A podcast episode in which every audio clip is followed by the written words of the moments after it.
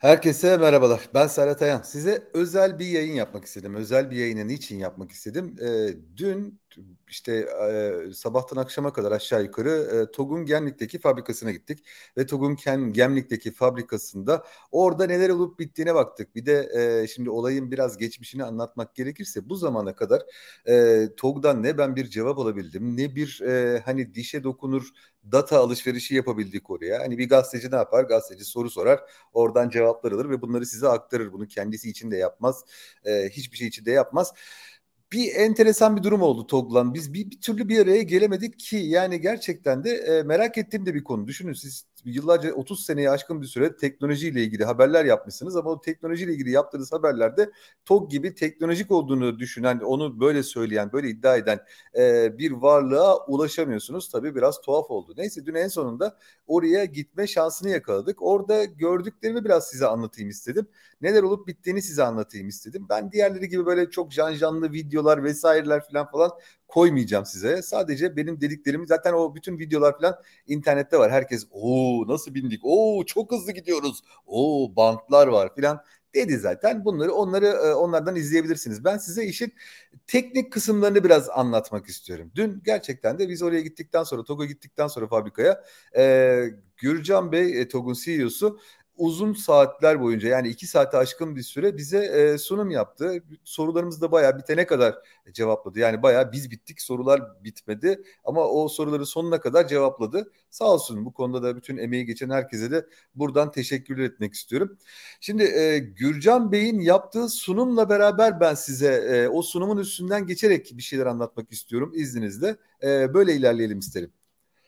Evet şimdi böyle bir sunumu var. Yeni lige yolculuk, yeniliğe yolculuk aslında ama yeni lige yolculuk diye vermişler onu. Enteresan bir e, bakış açısı olmuş. E, biraz oradan ilerleyelim sunumun üstünden.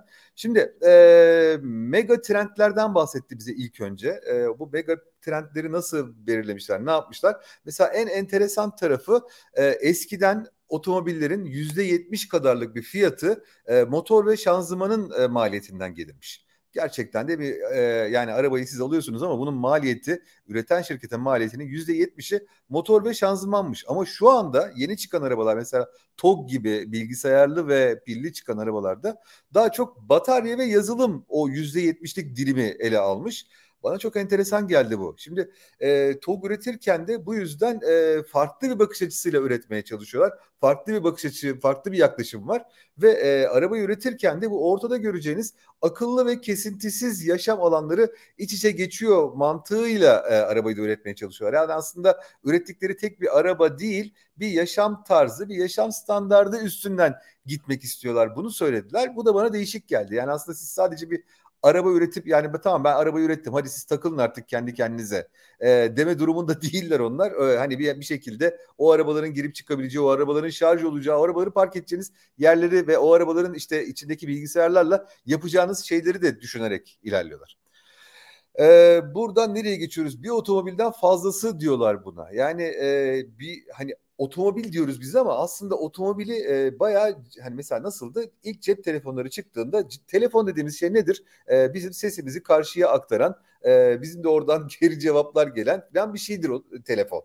E, ama telefon daha sonra ne oldu? Bir mobilite cihazı haline dönüştü akıllı bir mobilite cihazı haline dönüştü. Fotoğrafımızı da çekti. Nerede olduğumuzu da söyledi. Sorularımıza cevap da verdi. İşte bizi e, film de seyrettirdi. Televizyonda oldu, radyoda oldu. Bir sürü bir şey oldu. Şimdi aynı şeyi arabadan bekliyorlar. Biraz bu arabayı akıllı mobilite cihazı olarak öngörüyorlar.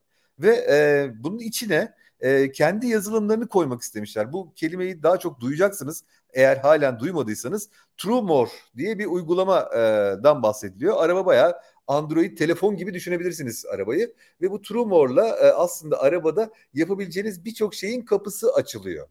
E, TrueMore bayağı bildiğiniz bir Android uygulama. Telefonunuza yüklüyorsunuz ve arabanın müziğini oradan ayarlıyorsunuz. İşte izleyeceklerinizi oradan bakıyorsunuz. Gitmek istediğiniz yerleri oradan gösteriyorsunuz. Hatta başkalarıyla haberleşmeyi falan oradan yapıyorsunuz. Enteresan. Şimdi arabayı yaparken yine bir diğer enteresan tarafı da hani dedik ya yüzde yetmişi e, bilgisayar ve e, batarya enerji çözümleri diye e, orada Sayro isminde yani Siro yazılan Sayro isminde bir temiz enerji çözümleri de oluşturmuşlar ve bunu bir fabrikasını yapmışlar orada. Şu anda çalışır durumda bir e, fabrika var orada e, şey için pil üretimi için vesaireler üretimi için ve bunu daha da büyütmek için orada temellerini de atmışlar. Bize temellerini de gösterdiler. Ama ben fabrikanın içini görmedim. Hani o enerji hücreleri üreten fabrikanın içini görmedim. Zaten hani bir günde o bütün fabrikayı dolaşmak neredeyse imkansız gibi bir şeydi. Ee, tabii bu arada e, yine ekranın solunda göreceğiniz e, küresel boyutta rekabet edebilir bir teknoloji markası geliştirmek istiyoruz dediler. Şimdi ilk e, TOK çıktığında şunu konuşmuştuk biz ya biz bir araba yapacaksak eğer o zaman sadece bir araba kendi arabamızı yapacağız kendi otomobilimizi yapacağız yaklaşımı vardı. Kendi otomobilimizi yaparken ya inşallah böyle işte ne bileyim e, var olan otomobillere benzeyen bir şey yapmayız diye konuşmuştuk. Ondan sonra e, gerçekten de o zaman e, şeyler de vardı. Hani yurt dışından konuşulan insanlar vesaireler geliyordu bizim sürekli kulağımıza. E, ya inşallah farklı bir şey yaparlar diyorduk. Bence bu farkı yakalamış oldu. Ah keşke biz bu farkı daha önce görebilseydik. Peki e, TOG'u TOG dediğimiz bir hani ne bileyim Renault, işte Peugeot, Fiat vesaire gibi bir e, otomobil markası ama bir anlamda aslında e, bu fabrikanın e, şeyin ötesinde bir üreticiden farklı içinde farklı farklı gruplar var. Hani farklı gruplardan oluşuyor. Bunların çoğunu duymuşsunuzdur. İşte neler var içinde? Anadolu grubu var, BMC var, Türksel var, e, Zorlu Holding var ve TOB var. Şimdi bunların her birinin e, kendi şeylerinden faydalanmışlar. Ha, bunlar hep beraber ya biz bir bir araya gelelim de bir otomobil markası oluşturalım da bunu böyle bir dünyaya şey yapalım e, kafa gösterelim falan diye mi yaptılar? Hayır biraz e, iktidarın e, özellikle itmesiyle bunlar bir araya geldi. E, fena mı oldu? Fena da olmadı. Ama hani baktığınızda e, evet bu insanlar başka türlü de bir araya gelemezlerdi gibi geliyor bana. Yani e, zor geliyor bana. Ha neden bu firmalar peki? Neden işte Turkcell de Türk Telekom değil? Neden Vodafone değil? Apayrı bir tartışma konusu ama şimdi e, şeyin Gürcan Bey'in şeye baktığımızda sunuma baktığımızda Türkcell'in mesela orada olma sebebi dijital ödeme ve fintech platformu sahibi olmasın olarak gösteriliyor. Şimdi yani bu özellikleri özellikle vurgulanmış e, bu değişik bir şey. Hemen aklımızda durması gereken şeylerden bir tanesi.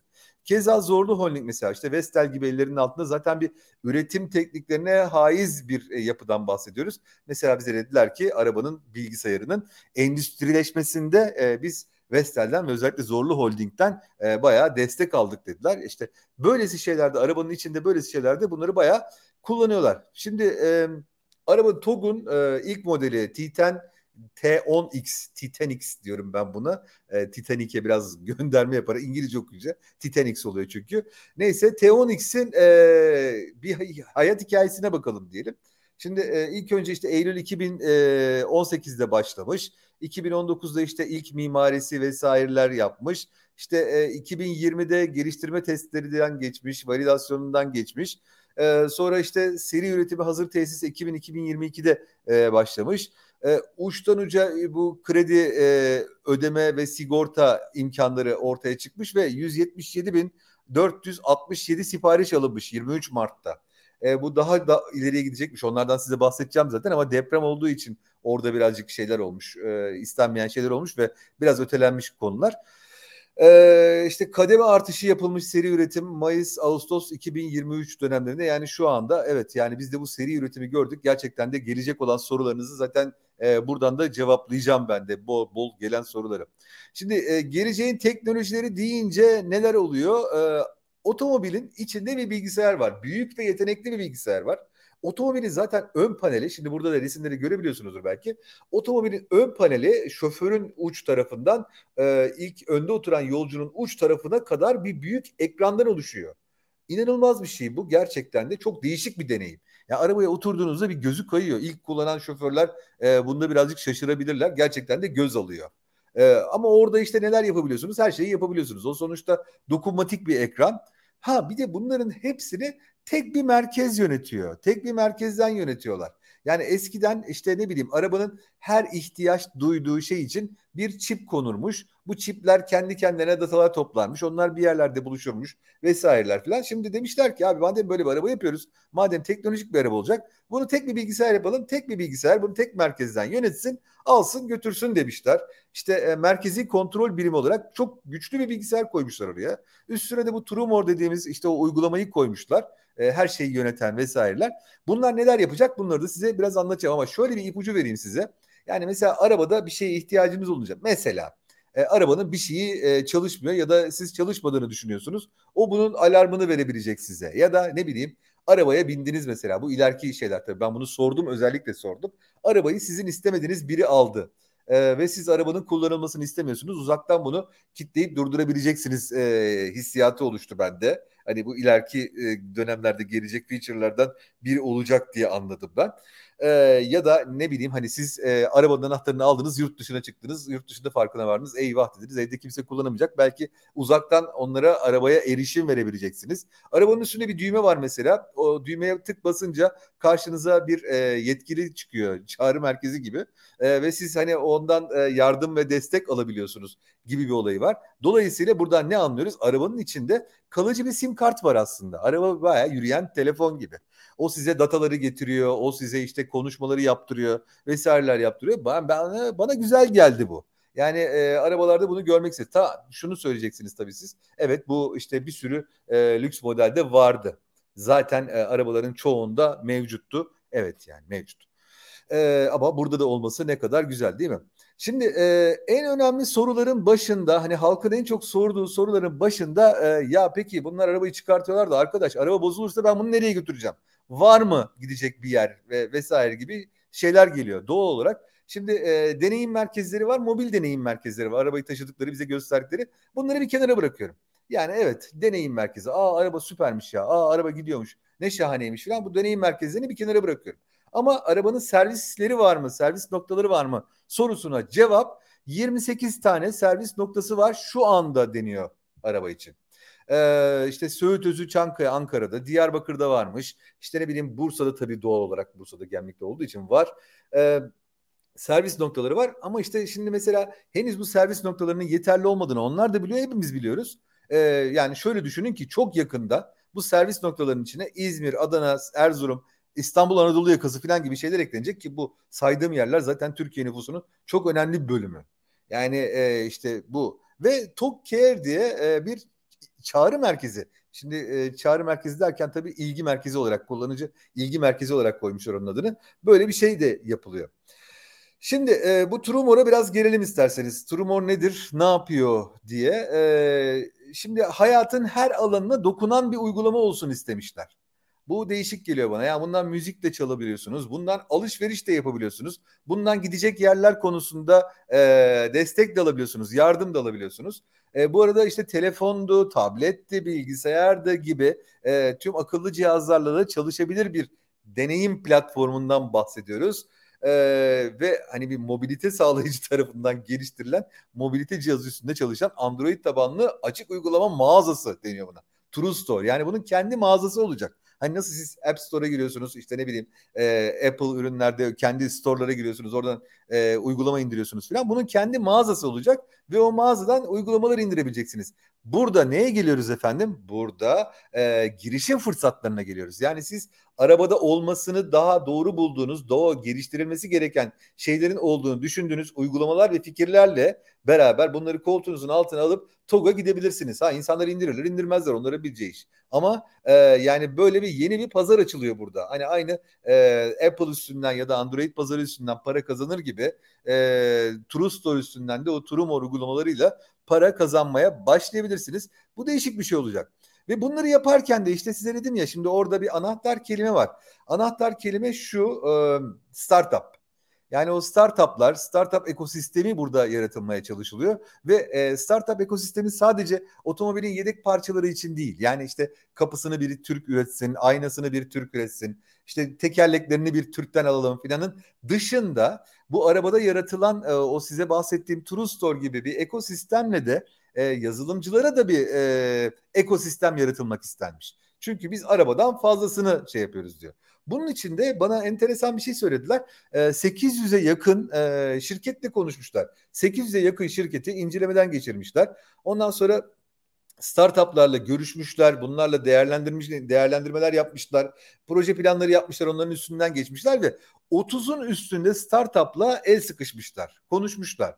Şimdi e, şey e, ekrana baktığımızda, onların e, sunumlarına baktığımızda bu ekranda böyle startupların listesi var aslında ama startup listesinin üstü bulurlanmış. Yani e, kapatılmış, startupların isimleri kapatılmış. Dedik ki biz ya niçin böyle bir şey yaptınız gerçekten de o startupları gerçekten çok merak ediyorum. Yani e, aa neymiş o startuplar falan diye konuşmak isterseniz ben yayın almayı çok isterim onları mesela. Buradan da bunu söyledim orada da söyledim bunu. Ama dediler ki ya biz bu startupların isimlerini şimdiden göstermek istemiyoruz. Sebebi çok enteresan. Yani farklı kişilerle konuştuğunuzda farklı cevaplar geliyor. Yani mesela işte startupların bir tanesinin ismi çıkmış. Ondan sonra e, bir diğer şirketler onların üstüne saldırmışlar. Aa öyle mi? Gelin biz size o zaman elemanlarınızı alalım falan demişler. Bana çok startup dünyasına uygun bir şey gibi gelmedi ama e, şimdi onlar öyle söylüyorsa tamam demek durumundayız hep birlikte. Bir de e, şey olmuş yani bu şirketlere vay siz işte iktidara yakın mısınız şöyle misiniz böyle misiniz diye e, birazcık hani o serzenişler vesaireler gelmiş. Dediler ki bunların en azından bu süreçte e, onların isimlerini göstermemeyi e, düşündük. Göstermemeyi yeğliyoruz dediler. İyi dedim yani söyleyecek bir şey yok gerçekten de.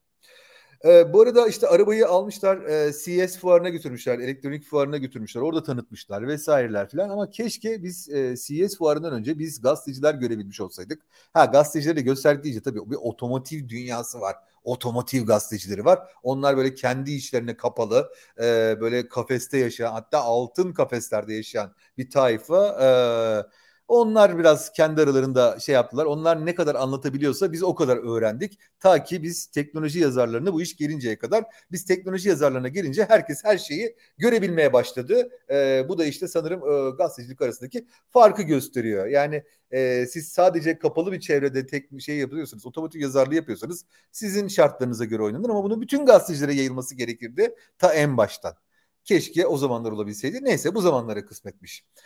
Eee kişiselleştirilebilir bir arabanızın olması çok acayip bir şey. Yani o dediğin gibi arabanın e, şoför panelinden yolcu panelinin ucuna kadar ekranın olması size acayip acayip kişiselleştirilmiş alanlar yaratıyor. Ve siz buraya bu alanlara kendinizi kaydettirebiliyorsunuz. Nasıl biliyor musunuz? Yani mesela arabayı şu anda kullanan Serhat Ayan diyorsunuz ya da arabayı şu anda kullanan Serhat Ayan'ın annesi, teyzesi, karısı, halası filan bunları yazabiliyorsunuz ve araba ona göre sizin en son kişiselleştirdiğiniz ölçüde şey yapıyor. Şimdi benim en cool şeylerden biridir. Mesela birisi benim arabama biner, e, radyo kanallarını değiştirir mesela.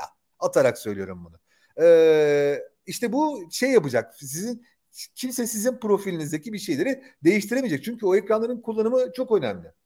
Ee, burada e, sanat uygulamaları falan yapmışlar içine koymuşlar. Çok gerekli mi şu an için bilmiyorum. Gerekli olup olmadığını da bilmiyorum. Yani nasıl işte mesela bir sürü şarkılar vermişler. Yapay zeka bu şarkılardan size yeni şarkı yaratıyor mesela. Ha, çok gerekli mi? Değil ama belki ileride bir işe yarar. Hani şu andaki dünyamızda asla böyle bir şey gerekli olmaz demek çok yanlış geliyor bana. İşte onun adında yapay zeka dijital radyo koymuşlar mesela. Ha, e, o ön tarafındaki o panelin üstündeki şeyleri değiştirebiliyorsunuz. Resimleri vesaireleri değiştirebiliyorsunuz. O enteresan. Ama bence burada bir, dünyada da bir ilk olarak bunu duyuruyorlar. Dijital varlık cüzdanı ve e-cüzdan oraya hazırlamışlar. Bu ne demek biliyor musunuz? Şimdi mesela siz e, kripto varlıklarınız varsa işte bitcoin gibi vesaire gibi bunları buradan e, yönetme imkanına kavuşacaksınız.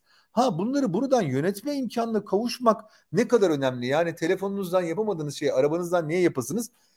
O tarafını tam bilemiyorum. Ama hani e-cüzdan şunun için iyi olabilir. Arabanızdan alışveriş yapabilirsiniz. E, diyorum işte Migros'a gittiniz mesela. Migros'tan alışverişinizi zıp arabanızdan bir düğmeye basıp yapabilirsiniz. Ya da işte drive-in dediğimiz belki konseptler gelebilir bu e, bakış açısıyla. Bu enteresan olabilir. Yani şu anda geleceğin yani 10 sene sonrasının dünyasında bunlara ne gerek var? Demek çok yanlış. Onun için ben de bunu demiyorum. Çünkü o kadar çok aa ne gerek var bunlara diyenler oldu ve bunlar sopayı uzaklaştılar ki aa meğerse gerek varmış diye hep beraber gördük bunları. Ee, akıllı kontratlar. Şimdi bu anahtar bir kelime. Deni, diyorlar ki kesintisiz kullanıcı deneyimi için blok zinciri teknolojisi kullanıyoruz. Şimdi blok zinciri nedir? Bu dediğim gibi kripto varlıkları bizim kullandığımız vesaireler ama diğer taraftan da hani e, kimsenin değiştiremeyeceği sizin o oraya koyunca aslında bütün e, total bilginiz olan bir şeyler olsun diye. Yani mesela siz bir bilgi koyuyorsunuz oraya blok e, zinciri içine. O blok zinciri Feriştah'a gelse değiştiremiyor mesela. E, Bitcoin vesaire de bu mantıktan çalışıyor ya. Hani sizin olduğu belli oluyor. Siz bunu elden çıkarınca kadar gibi. E, ne gerek var ya buna diye düşündüm. Ama buna şöyle bir gerek var. Bakın şimdi mesela arabanın bilgilerinin orada duruyor olması işte e, siz bu arabaya ne zaman lastik değiştirdiniz, ne zaman yağ değişti işte atıyorum, ne zaman e, suyu değişti, ne zaman bu arabaya bir parça takıldı, ne zaman bir parça çıkartıldı filan kimsenin değiştiremeyeceği şekilde arabanın bir kimlik kartının, pasaportunun e, blok zinciri üstünde duruyor olması bana değişik bir fikir gibi geldi. Güzel de geldi yani. Yani bu konuda zaten araştırmalar yapmışlar. Bu konuda zaten ilk günden bu yana araştırmalar yaptıklarını söylediler. 2020'den bu yana bu konuda çalışmalar yapıyorlarmış. Ortaklıklar yapmışlar. E, kontratlar yapmışlar filan. İşte pazar ya NFT pazar yeri düşünmüşler. Bana değişik geldi ya. Bu buradan bir şey çıkabilir. Ama dediğim gibi bu 10 sene sonra mı daha faydalı olur? Ama 10 sene sonra faydalı olacaksa da bunu ilk olarak bizim düşünmüş ve e, aracımızı test etmeye başlamış olmamız e, otomotiv pazarı açısından da enteresan olabilir. Ee, şimdi Trumor dedik. Trumor cüzdan ve pazar yeriyle kesintisiz kullanıcı deneyimi diyorlar. İşte bu size söylediğim şeyler. Sizin bir ID'niz var. Yani bir kimliğiniz var orada. O kimliğinizle beraber oturum açabiliyorsunuz. Pazar yerine giriyorsunuz. Dijital varlıklarınızı yönetebiliyorsunuz. Dijital sanat şeyleri alabiliyorsunuz. Oyunlar alıp verebiliyorsunuz. Güzel bir şey bu. Ee, şimdi burada tabii e, şey yapılacaktı. E, NFT üzerine NFT'den bahsedince NFT ile bir açık arttırma yapılacaktı. Hani herkesin ne kadar verdiği belli olan kimsenin bir şeyleri değiştiremeyeceği açık arttırmalar yapılacaklar ve bu arabaların bir kısmı böyle satılacaktı. E, ama ne oldu biliyor musunuz? Deprem oldu. Yani tam o zamanı deprem denk gelmiş ve bunu o yüzden yapamamışlar. Şimdi bunu e, 29 Ekim 2023'e ertelemeyi düşünmüşler. Ee, dijital cüzdanlar vesaireler, dijital sanatlar görüyorsunuz bunlar bol bol. Ha, enerji temiz enerji evet yani orada işte dediğim gibi Sayro fabrikası önemli. Ee, karbon nötr batarya hücresi üretiminden bahsediyoruz burada. Sıfır emisyon platformuna ulaşılmaya çalışıyor tabii. Bütün dünyadaki şirketler gibi. Ee, Olur bunlar inşallah. Henüz dediğim gibi o fabrikayı gezmediğim için, Sayro fabrikasını gezmediğim için ki zaten fabrikanın daha da büyük bir kısmı yapılmakta şu anda inşası sürüyor. Ee, size bu konularda şu var, içinde kesin bu var falan diyemeyeceğim ama gerçekten de bir şeyler var yani. Ha e, şimdi gelelim en önemli konumuza. Şimdi bu arabayı yaptık biz güzel. Peki arabayı nerede şarj edeceğiz değil mi? Ve nasıl şarj edeceğiz? Nasıl gidecek bu? Şimdi şöyle bir şey yapmışlar ülkeleri analiz etmişler bunları yaparken. Hani tamam ya biz sağa sola şarj istasyonu koyalım ama hani ülkeler diğer ülkeler bunu nasıl yapıyor demişler ve 35 ülkeyi e, analiz etmişler. Demişler ki e, trafiğin yoğun olduğu hani arabaların yoğun olduğu yerlerde her 25 e, kilometre karede bir e, 50 kilometrede karede bir gibi bölgeler ayırmışlar ve bunlara göre şarj istasyonlarını yerleştirmişler ve e, işte 180 kW, 300 kW gibi şarj istasyonları kuruyorlar. Bu kilovatların önemi için var? Şunun için var. Siz arabanın %80'ini mesela yarım saatte şarj edebiliyorsunuz bunlarla. Ya da işte ne bileyim 5 dakikada şu kadar doluyor. Sizi şuradan şuraya götürecek bir şeyler dolabiliyor gibi bir e, yapısı var kendi içinde. Güzel bir şey bu. E, bunların yaygınlaşması da güzel. Zaten bu konuda da Türkiye'de bayağı çalışan şirket var. Hani anahtar teslim size getiren şeyler var. Kaç tane e, böyle istasyon var? Bakalım hemen. E, 81 ilde şu anda 272 cihaz varmış. 150 kW üstünde en yüksek cihaz sayısına sahiplermiş. Bu yıl sonunda 650 adet e, yüksek performanslı şarj cihazı olacakmış. Yüksek performans dediğimiz yine o dediğim gibi e, hızlı şarj eden cihazlar. Ve e, işte de işte mesela işte Shell'de 68 tane cihaz olacakmış. Migros'ta 9 tane cihaz olacakmış gibi hani o birlikte çalıştıkları firmalarla da e, bunları yapmışlar. Ve e, işte bu Cyro'nun gelişiminden biraz bahsediliyor. E, hemen bu e, to, Farasis e, güç birliği yapılmış bu konularda. Eylül 2021'de Cyro kurulmuş.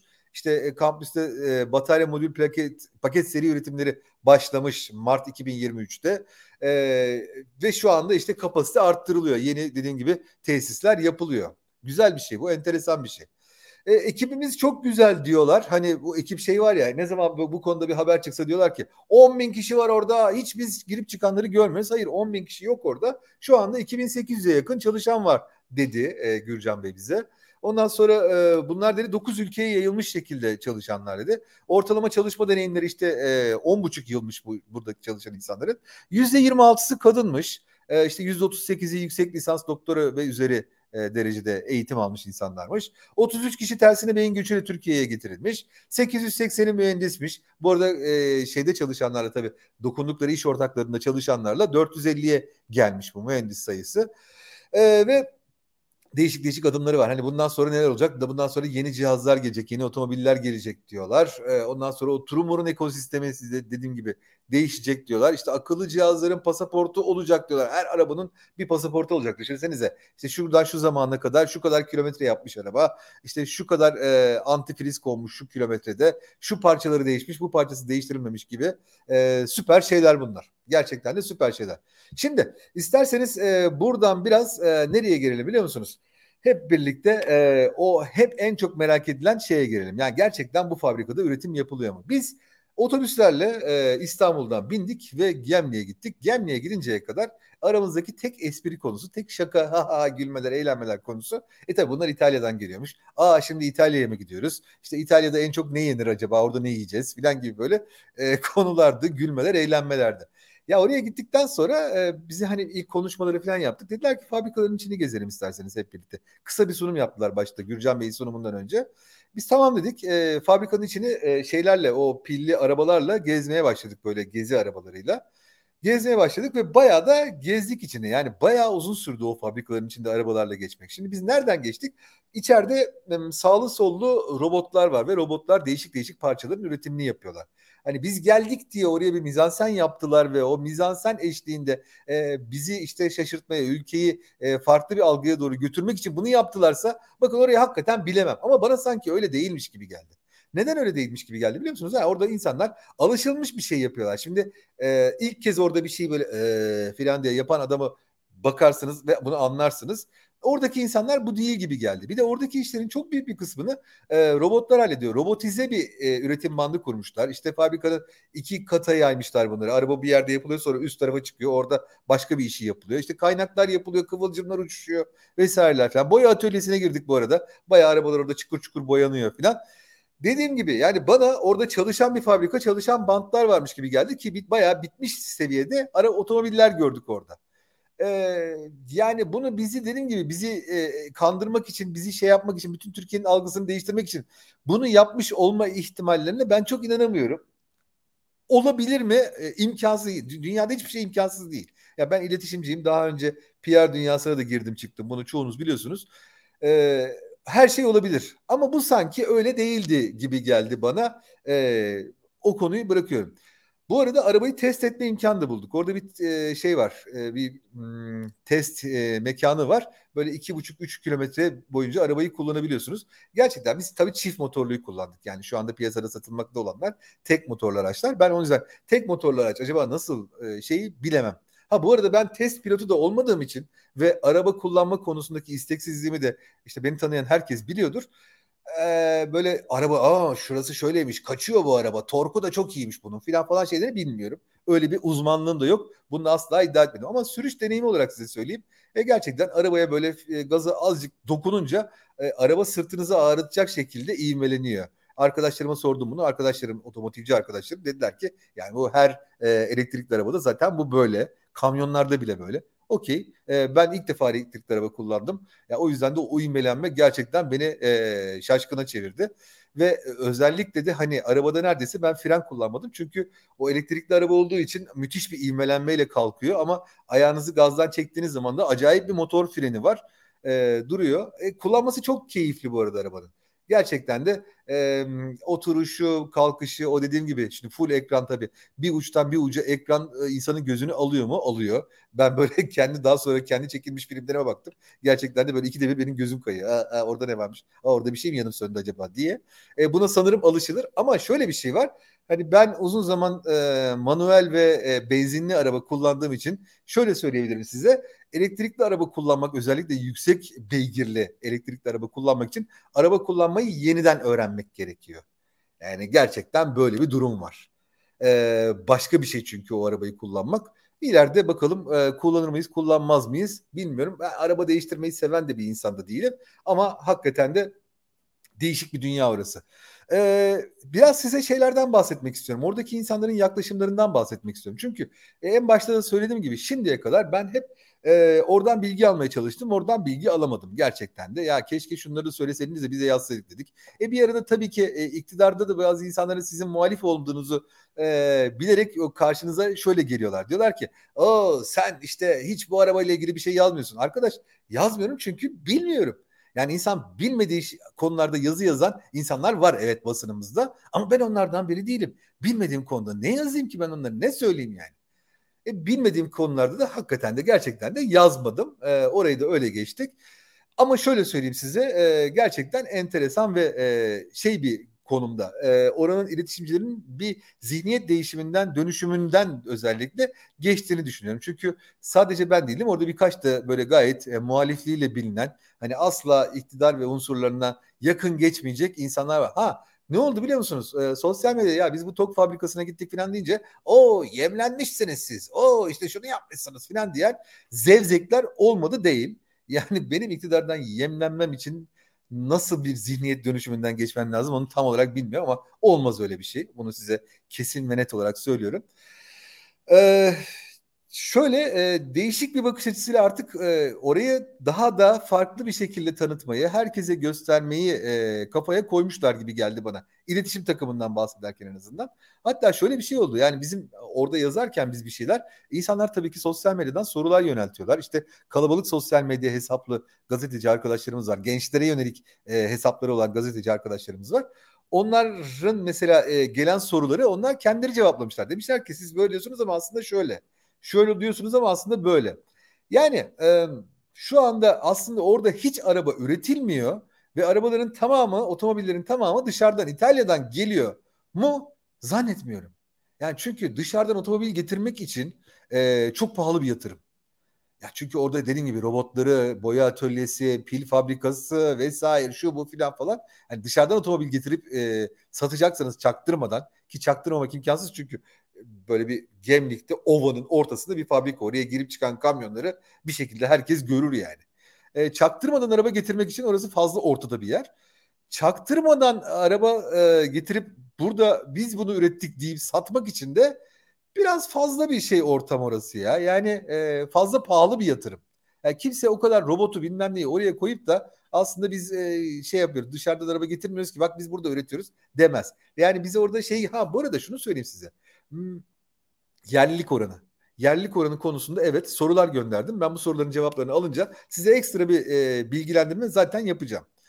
Yerlilik oranı ne kadarı yerli ne kadarı değil bilmiyorum. Ama yani şimdi mesela bilgisayara baktığımızda bir Türk bilgisayarı yapalım diyorlar ya. Yani Türk bilgisayarı nesini yapacaksın abi? Bunun ekranını yapamıyorsun, işlemcisini yapamıyorsun, osunu busunu yapamıyorsun, fişini yapabilirsin evet. Dış kaplamasını yapabilirsin evet.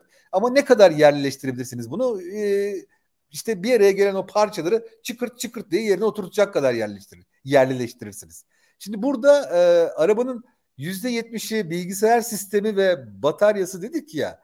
E, şimdi burada bataryayı onlar yapıyorlar. Bilgisayar sistemini mesela Vestel ve Zorlu'yla demin az önce söylediğim gibi e, endüstrileştirmişler. E, o bakımdan iyi mesela. O bakımdan hani en azından onların söylemiyle %70'inin yerli olduğunu bir şekilde söyleyebilirsiniz. E, ama ne kadarı doğru olur bunun, ne kadarı e, yanlış olur bunu zaman gösterecek bunu bizim üstünde ekstra yaptığımız çalışmalar gösterecek. Özellikle de onların ne kadar şeffaf bize cevap verdikleri gösterecek. Yani bize ne kadar şeffaf cevap gelirse biliyorsunuz cevapları ben bütün şeffaflığıyla size aktarmaya çalışıyorum. Elimden geldiğince, dilimin döndüğünce. Ee, son kertede şunu söyleyeyim. E, orada arabalar üretiliyor. Yani ben gördüm evet. E, benim gördüğüm kadarıyla benim gördüğüm güne özel olabilir mi? Zannetmiyorum. E, orada arabaların üretildiğini gördüm. Orada arabaların test edildiğini gördük. E, orada arabaların boyandığını gördük. İşte pil e, fabrikasını en azından dışarıdan da olsa gördük. Şu anda çalışan bir sistem var. Ya İtalya'dan geliyor mu? Bence gelmiyor. Ha ama şunu söyleyeyim yani hiçbir şeyi abartmayalım. Yani karşı durmayı da abartmayalım, yanında durmayı da abartmayalım. Çünkü yanında durmaktan da şunu kastediyorum. Ee, orada tabii ki şey insanlar vardı. Ee, şey yaptı. CEO sunum yaptı. CEO sunum yaptı. İlk baştaki sunumda, küçük sunumda CEO sunum yaptı. Sunumdan sonra ne oldu biliyor musunuz? Arka tarafta 3-4 gazeteci ayağa kalkıp alkışlamaya başladılar. Şaka değil. Alkışladılar. Sunumu alkışladılar ya. Sunumu hani tarihçe gibi bir sunumdu bu. Tarihçeyi alkışladılar. Şimdi bu yanında durmak da çok kötü. Ama diğer taraftan şu da oldu mesela işte bunlar sen öyle diyorsun ama bunlar kesin böyle yapıyordur. Bu taraf da çok kötü. İkisinin ortasında neler olup bittiğini e, anlayabileceğimiz bir taraf var. Ben şunu gördüm. Özetle şunu söylemek istiyorum. Ee, iktidarda bazı insanlar e, iktidar olmayan kesimin ya da m, iktidara muhalif kesimin bu arabayı sevmesini istemiyorlar. Bundan nefret etmesini istiyorlar. Ee, bunu niye yapıyorlar? Ülke çünkü belli bir kamplaşma e, zeminine girdi. Ama yani bu iş gerçekten e, bir şekilde hepimizin işi olmalı. Yani iktidarda unsurları da bunu yapmamalı. Kesinlikle yapmamalı. Ama e, iktidara muhalif unsurlar da diğer mahallede ya aman araba yapıyor kesin dışarıdan geliyordur falan dememeli. Yani hep birlikte aslında el birliğiyle o ya da bu şekilde bu bizim hayatımıza bir etkisi olacak. Bu bizim ülkemize bir etkisi olacak. O ya da bu şekilde bizim bu işi desteklememiz gerekiyor. Ama burada en büyük en büyük sorumluluk tabii ki o iktidar unsurlarına düşüyor. Neden? Çünkü insanları bundan soğutmayın.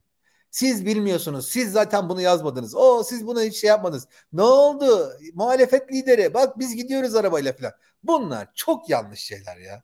Bunlar hiç olmaması gereken şeyler. Bunları söyledikten sonra ben Serhat Ayan artık hepinize mutlu günler diliyorum. TOG'la ilgili sorularınızı lütfen bana e, özellikle Twitter üstünden Serhat Ayan biliyorsunuz Twitter'daki benim bana ulaşabileceğiniz e, isim Serhat Ayan adresine mutlaka gönderin. Ben e, seve seve dilimin döndüğünce özellikle cevaplarını alabildiğim soruları sizlerle paylaşmayı çok isterim. Hepinize mutlu günler.